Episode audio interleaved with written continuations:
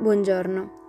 Il verso di questa mattina è in Ecclesiaste 5:2, nella versione Message, che dice: Non sparare dalla bocca e non parlare prima di pensare. Non essere troppo veloce nel dire a Dio quello che pensi che voglia sentire. Dio è al comando, non tu. Meno parli, meglio è. Se trattieni le tue parole, sarai molto saggio. Dovremmo dare conto poi di ogni parola malvagia che uscirà dalla nostra bocca. Quindi fai attenzione a quello che dici,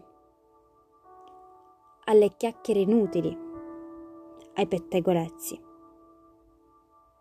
abbiamo bisogno di iniziare a filtrare ciò che diciamo e a trattenere la nostra lingua. Amen. Che Dio benedica la tua giornata.